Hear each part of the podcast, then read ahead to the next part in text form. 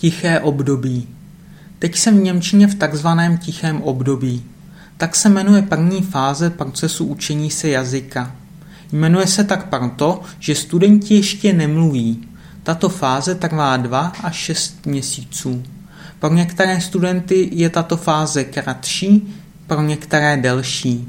Záleží totiž na tom, jak se často ten daný student učí ten cizí jazyk.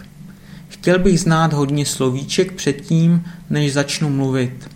Potom můžu s tebou německy mluvit. Používáš taky toto takzvané tiché období?